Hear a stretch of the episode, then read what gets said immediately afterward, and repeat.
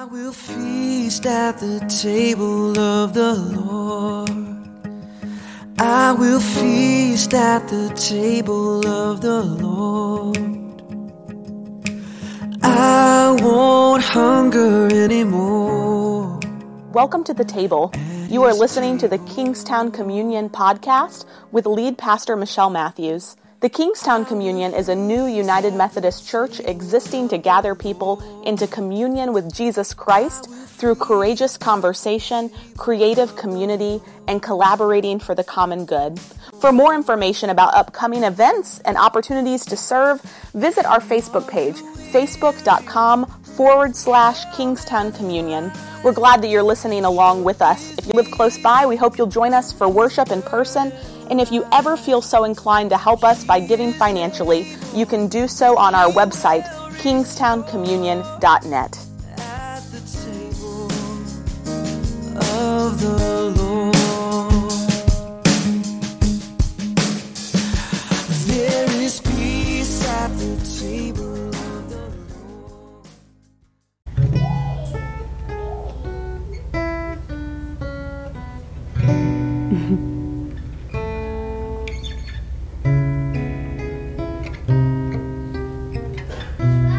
Jesus went to the Mount of Olives early in the morning, he came again to the temple. All the people came to him, and he sat down and began to teach them. The scribes and the Pharisees brought a woman who had been caught in adultery, and making her stand before all of them, they said to him, Teacher, this woman was caught in the very act of committing adultery. Now, in the law, Moses commanded us to stone such women. Now, what do you say? They said this to test him, so that they might have some charge to bring against him. Jesus bent down and wrote with his finger on the ground. When they kept on questioning him, he straightened up and said to them, Let anyone among you who is without sin be the first to throw a stone at her. And once again he bent down and wrote on the ground. Then those who heard it, being convicted by their conscience, went away one by one, beginning with the oldest even to the last. And Jesus was left alone with the woman standing before him. Jesus straightened up and said to her, Woman, where are they? Has no one condemned you? She said, No one, sir. And Jesus said, Neither do I condemn you. Go your way, and from now on do not sin again. The word of God for the people of God. Thanks, Thanks be, to, be to God. God. Thanks be to God. Thank you. You could just set it on the altar. That'd be great. Well, today we are wrapping up a, a three week sermon series. That's a pretty short sermon series for us um, on the gospel according to Pinocchio. And you have probably seen by now, even if you have not been with us up until now for this series, you've probably seen that there is a new Pinocchio on Disney Plus starring Tom Hanks, um, which, if you look into it at all, actually has gotten really bad reviews, even though it's Tom Hanks. I mean, I know. I actually think um, I would. I think that the reason why it's gotten such bad reviews is people expect um, remakes of classics like Pinocchio. They're, expect they're going to give us some kind of new window into the story, some kind of new invigoration for the story if we never really liked it before. Um, but what we get from Disney, besides real people in this one and much better graphics in this one, we really just get the same story. So if you really didn't like the story to begin with, I'm not really sure you would like this one either. A story that um, has cropped back up into our consciousness recently because two other versions are going to come out. So if you didn't like this one, I, I hope that the other ones are somewhat slightly remade better than this one. Um, and, and throughout this very short series, what we have been exploring is the why of that. Why is it that three versions of this same movie are coming out in the fall together? Pinocchio is no one's favorite Disney movie and Disney's vault. Why three versions this year? What is that all about? What's the story?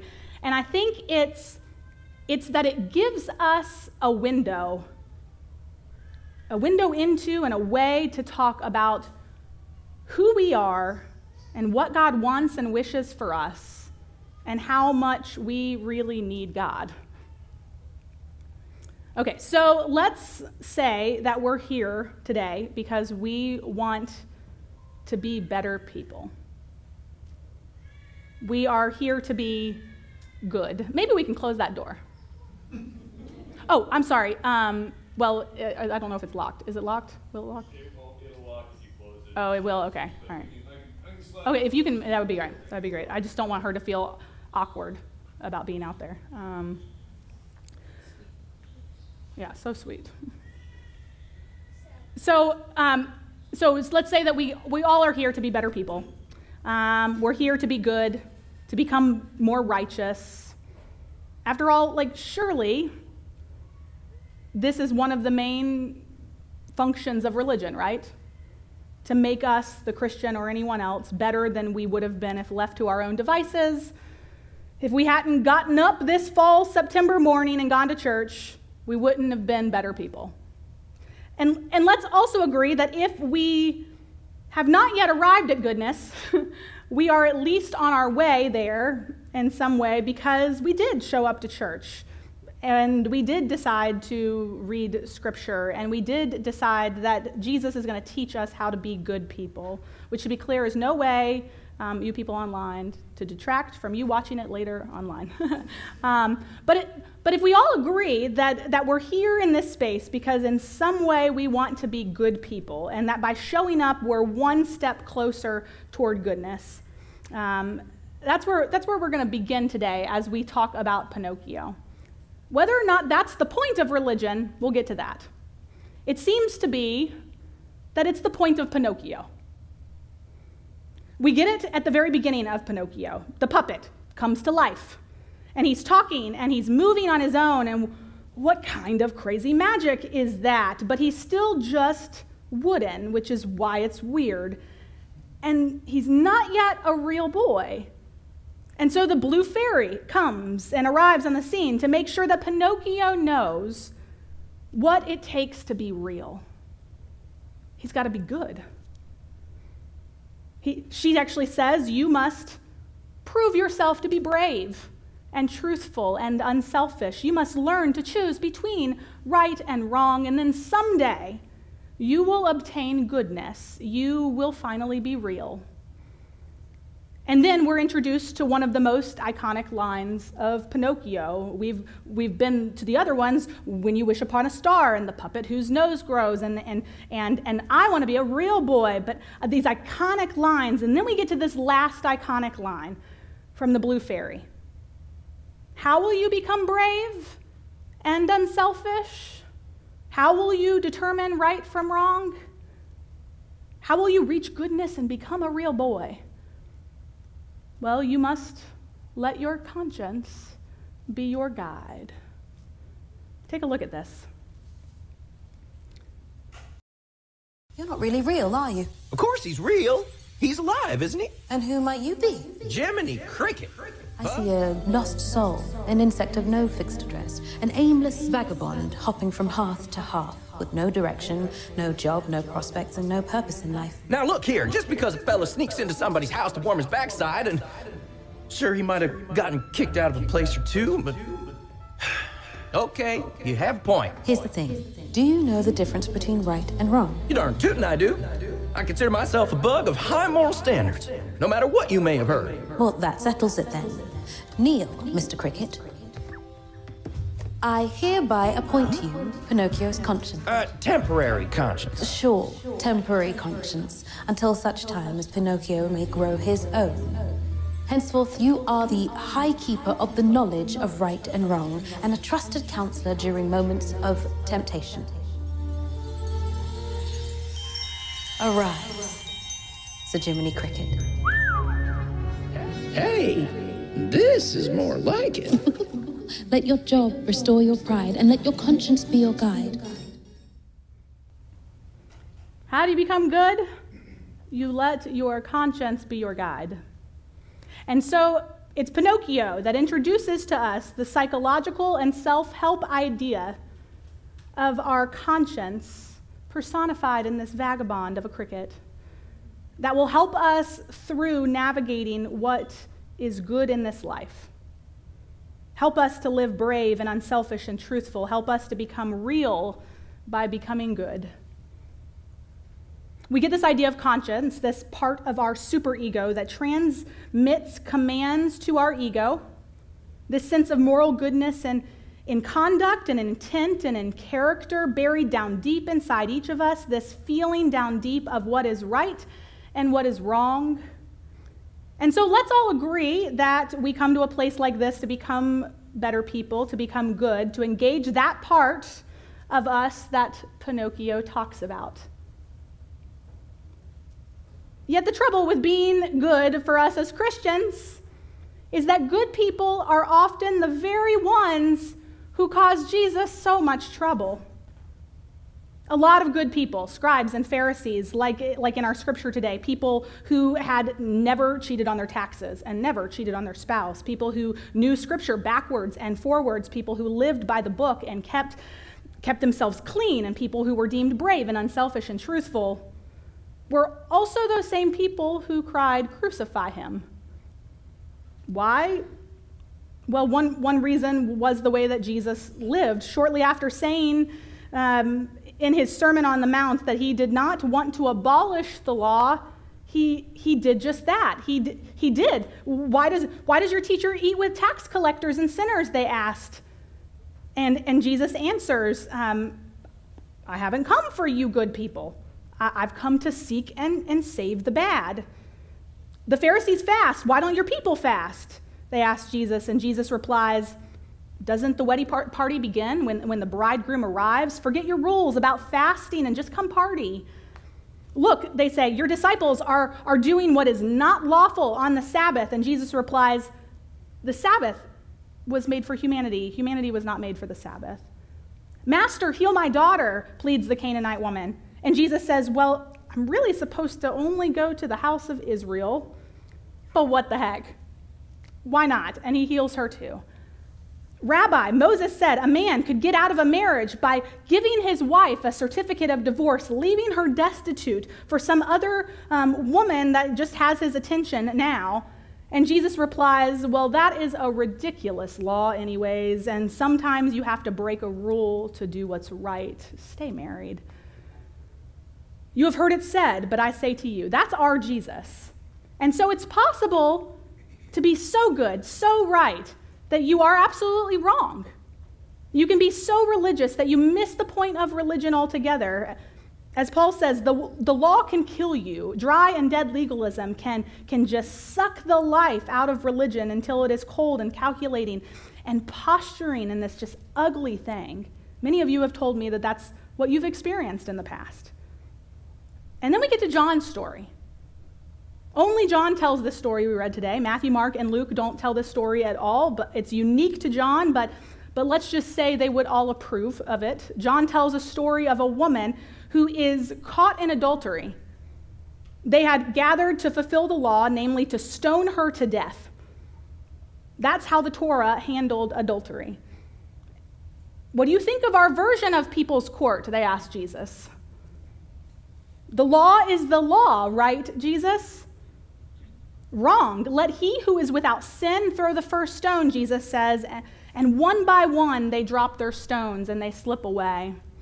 And scholars don't actually think this story even appeared in John's original text until way later. They believe it was added way later, but, but let's imagine that there was a good reason to add it later.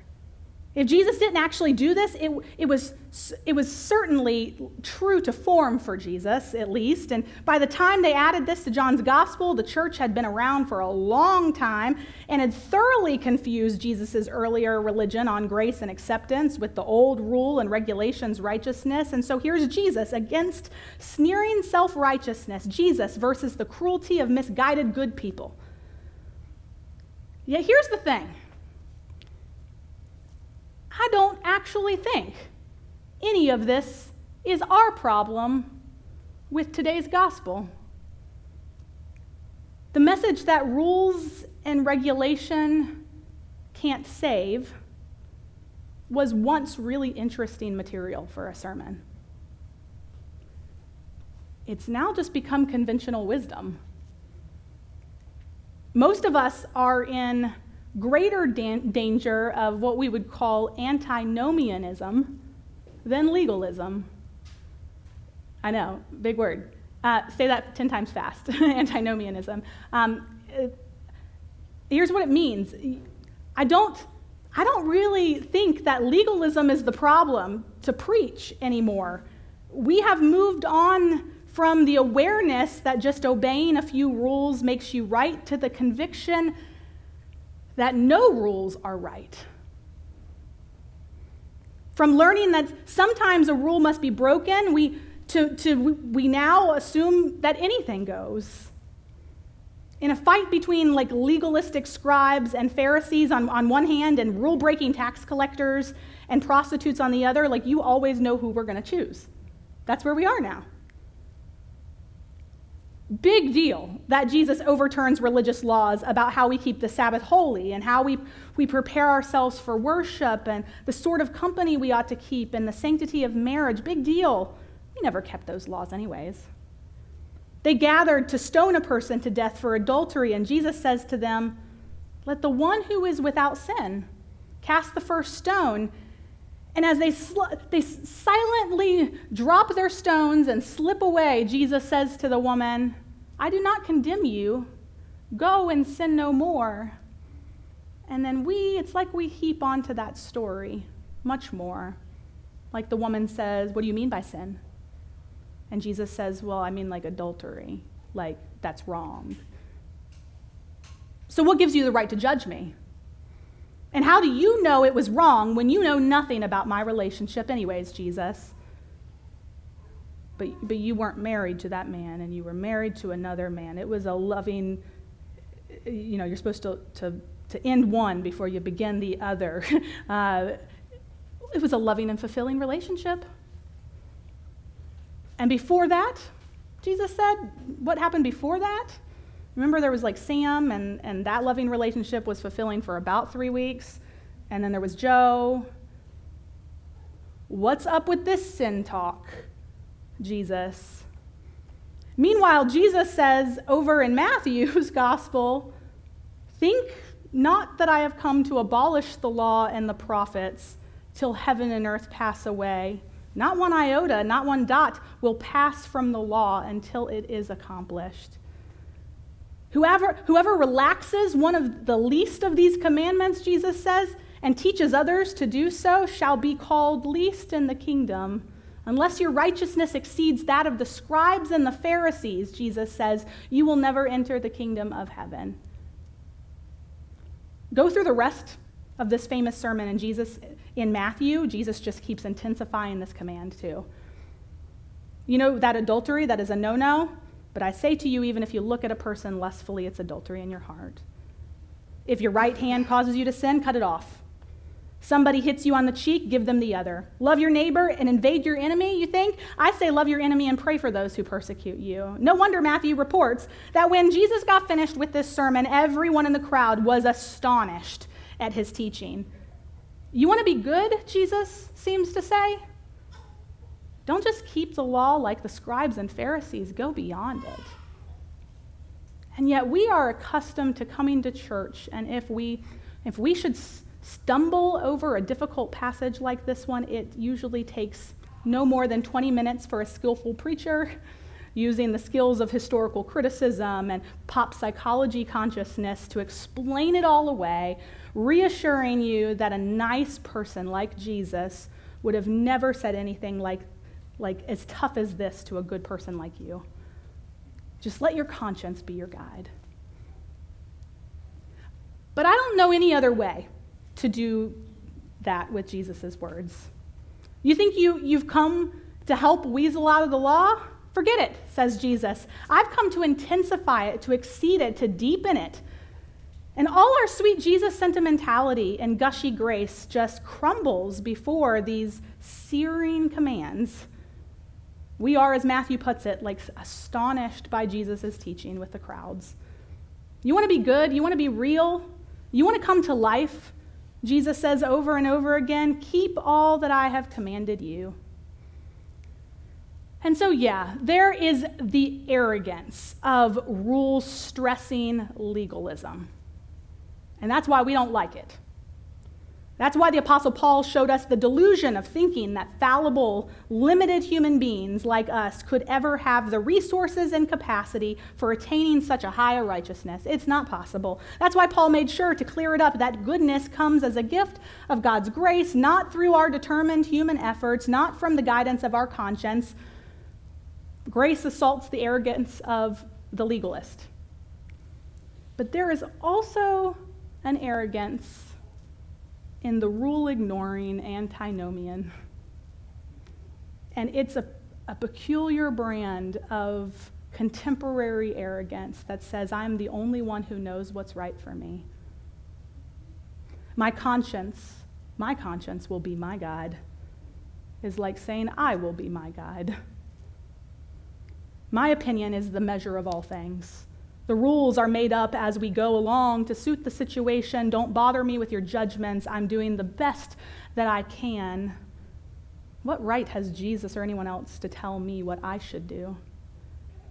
Such antinomianism arises not out of an appreciation for the limits of the law, but rather out of the lack of appreciation for any limits upon our own ego. At least the scribes and the Pharisees studied God's law, right? Pondering its implications for their lives. Us antinomians, those of us, you know, turning to our conscience, have no object for study other than our own feelings.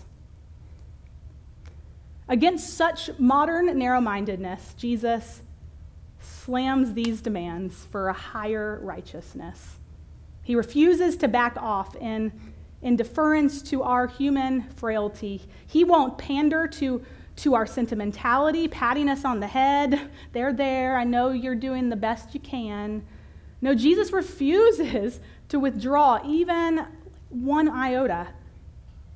And how can you do this, Jesus? Like, how can Jesus do that? How can Jesus, knowing our frailty, our arrogant moralism, and our arrogant antinomianism, how can Jesus intensify the call and exceed the law, knowing our complete inability to keep it? Brings me back to our scripture today. Jesus says, Let the one without sin cast the first stone. And then some translations say, and being convicted in their conscience, they all went away one by one. So, wait, the Bible actually acknowledges that we have a conscience, this feeling down deep in us, right and wrong, you know, that thing that will make us brave and truth telling and unselfish, like little vagabond of a cricket with a bizarre southern accent, right? Um,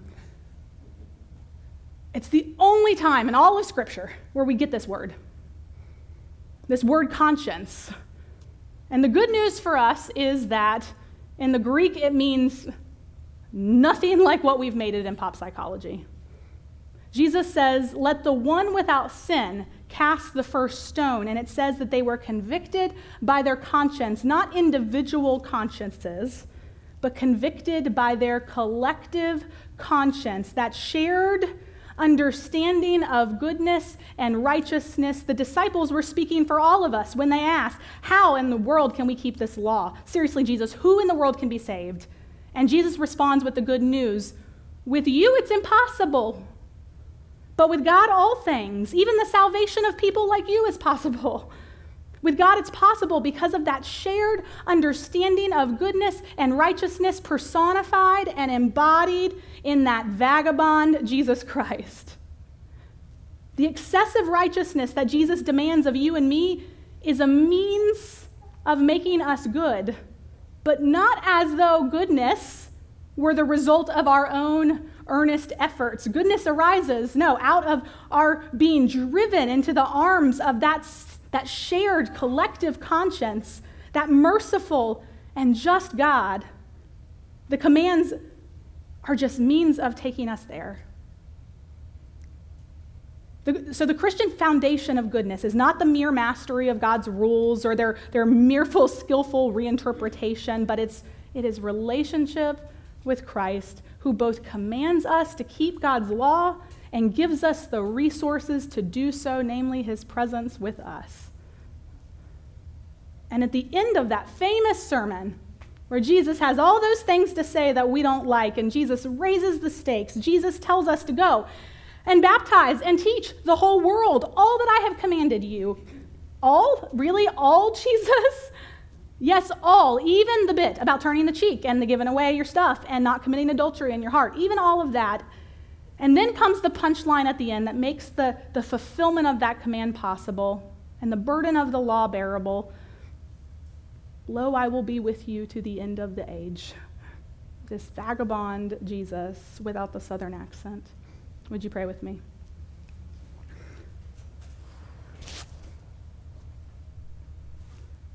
God, we, um, we confess that we have uh, been legalistic at times.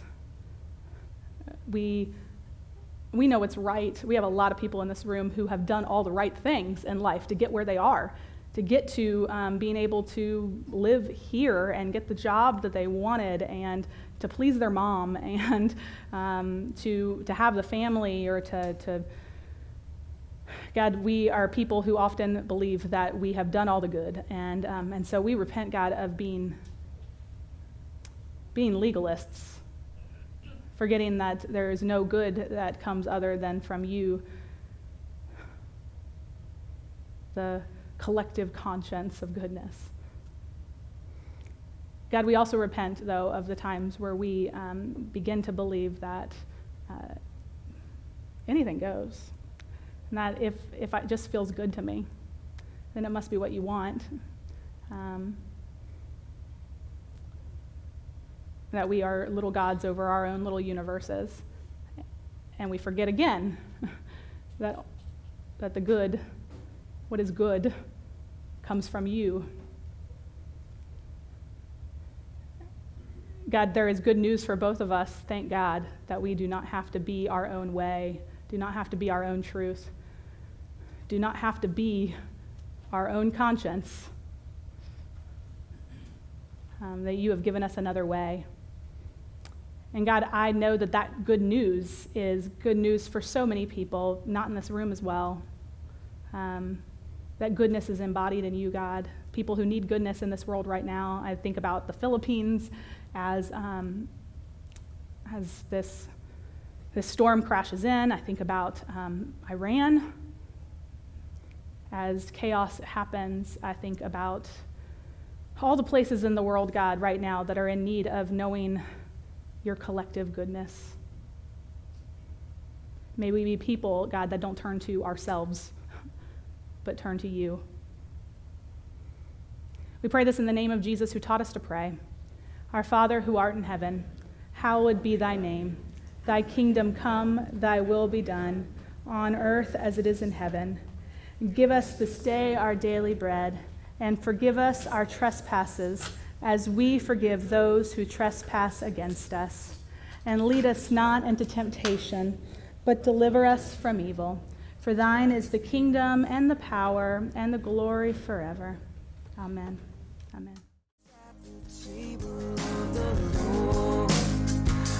There is peace at the table of the Lord. I will